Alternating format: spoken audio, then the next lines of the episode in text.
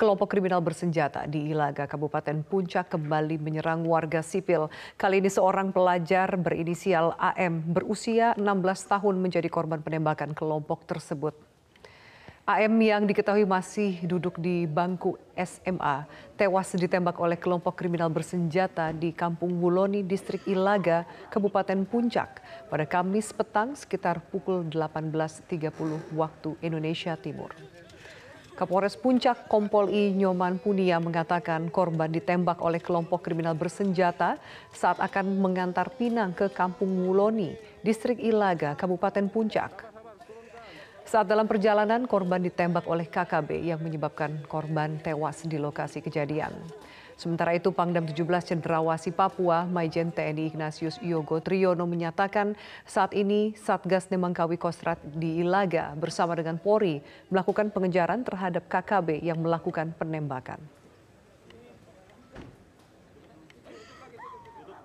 Uh, anak muda yang tadi malam ditembak itu juga mereka uh, bilang katanya itu sering koramil ya kan apa sehingga dibilang mata-mata padahal anak itu di Koramil atau di TNI itu dalam rangka mau jadi prajurit TNI. Sehingga disiapkanlah oleh Koramil di latih fisiknya.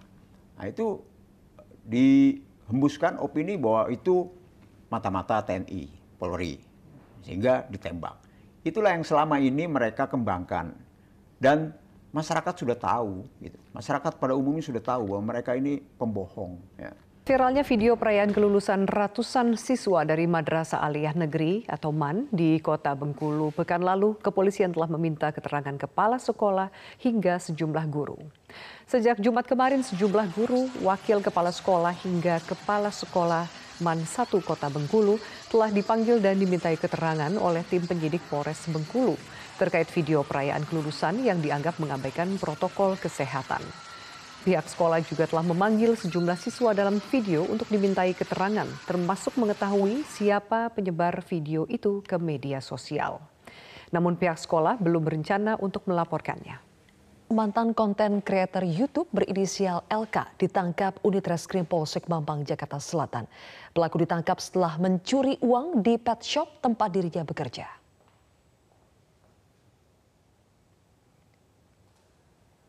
Dalam rekaman kamera pengawas yang terpasang di pet shop, terlihat seorang sedang mengambil uang hasil penjualan yang disimpan di meja kasir.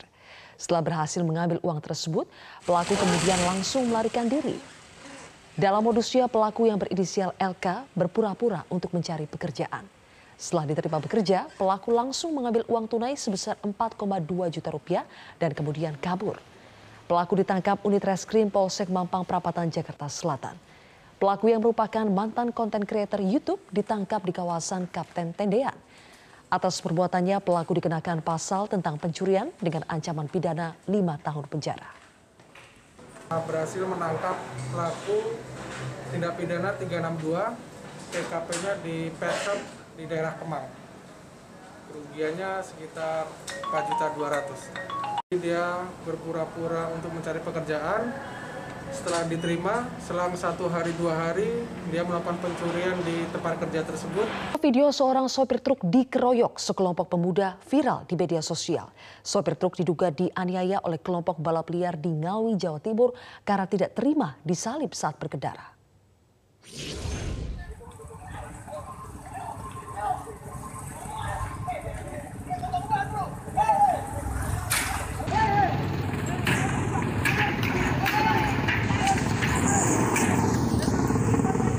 Dalam video yang direkam oleh warga, sekelompok pemuda yang diduga hendak melakukan balap liar mengeroyok seorang sopir truk pengangkut gabah. Peristiwa ini terjadi di Jalan Raya Ring Road Barat di Desa Beran, Kecamatan Kota Ngawi. Dalam video terlihat puluhan pemuda membabi buta menyerang sopir sehingga sopir mengalami luka di hidung dan lengan kanan. Selain menyerang sopir, mereka juga merusak truk pengangkut gabah dengan menggunakan helm. Korban sempat membalas salah seorang pelaku dan akhirnya dapat kabur ke pos polisi terdekat. Usai menerima laporan, polisi langsung mengidentifikasi dan memburu kawanan pemuda yang diduga sebagai pelaku pengeroyokan.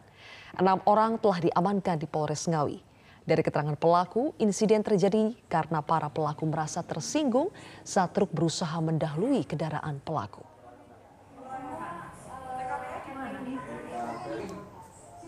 Bapak ini sedang mengendarai truk dan kemudian dihentikan dan terjadilah pengeroyokan.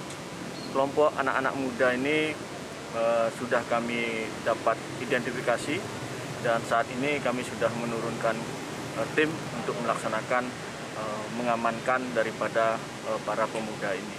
Hmm, itu motifnya apa dan kebenaran? Uh, sementara yang kami lihat dan kami hasil dari interogasi kami terhadap dua orang yang sudah diamankan, yakni ada ketersinggungan saat mereka saling mendahului antara truk dan kendaraan roda dua. Sampai saat ini sudah ada berapa orang yang sudah? Sekitar uh, dua, kemudian ini nambah empat lagi, jadi jumlahnya sudah enam orang kita amankan. Hingga malam ini masih terlihat aktivitas penumpang di stasiun Pasar Senen Jakarta Pusat. Kedati demikian, aktivitas penumpang sudah jauh berkurang. Untuk mengetahui kondisi terkini di sana, kita langsung bergabung dengan rekan Aris Setia. Aris, bagaimana aktivitas terkini di sana? Iya, Zilvia dapat kami informasikan terkait dengan kondisi terkini di stasiun Pasar Senen, Jakarta Pusat. Tepat di hari kelima Ramadan 1442 Hijriah ini terpantau hingga malam ini kondisinya terpantau cenderung lengang. Dan kami melihat aktivitas penumpang di stasiun Pasar Senen, Jakarta Pusat ini jika dibandingkan pada pagi, siang, dan sore hari tadi memang saat ini aktivitas penumpang ini cenderung sangat berkurang dibandingkan pagi, siang, dan sore hari tadi. Dan kami juga mencatat berdasarkan informasi yang kami terima langsung dari pihak stasiun Pasar Senen Jakarta Pusat terkait dengan volume penumpang berangkat di stasiun ini tepat pada hari ini Sabtu 17 April 2021 volume penumpang berangkat ini ada sebanyak 2.635 penumpang Zilvia dan kemudian untuk volume penumpang datang ini sebanyak 1.898 penumpang dan okupansi dari penumpang berangkat di stasiun Pasar Senen Jakarta Pusat ini ada 36 persen. Dan jika kita merujuk dari pernyataan yang disampaikan oleh Humas PT KAI yaitu Eva Khairunisa terkait dengan kondisi stasiun Pasar Senen Jakarta Pusat pada akhir pekan ini pada hari Sabtu 17 April 2021 ini memang cenderung normal seperti khususnya pada masa-masa pandemi COVID-19 saat ini. Dan selain itu juga kami melihat terkait dengan aktivitas penumpang sendiri memang kami sempat uh, berbincang kepada beberapa masyarakat yang uh, melakukan aktivitas perjalanan begitu di stasiun Pasar Senen Jakarta Pusat ini memang banyak yang mengutarakan uh, bahwa dirinya uh, mengambil kesempatan untuk mudik atau pulang ke kampung halaman lebih dini ini mengantisipasi dari uh, peraturan yang telah dikeluarkan pemerintah terkait dengan larangan untuk mudik yang berlaku mulai tanggal 6 Mei hingga 17 Mei 2021. Dan selain itu juga kami mencatat ada sebanyak 13 jadwal keberangkatan kereta api di stasiun Pasar Senen Jakarta Pusat pada hari ini dan untuk jadwal keberangkatan terakhir pada malam hari ini yaitu KA Mataram dengan tujuan Solo Balapan ini sekitar pukul 21 lewat 10 menit dan kemudian uh, pemberangkatan kereta terakhir yaitu KA Progo dengan tujuan Lempuyangan daerah istimewa Yogyakarta pada pukul 22 lewat 30 menit. Badan Meteorologi, Klimatologi, dan Geofisika mencatat angin siklon tropis Surigage masih akan menguat namun bergerak menjauhi Indonesia.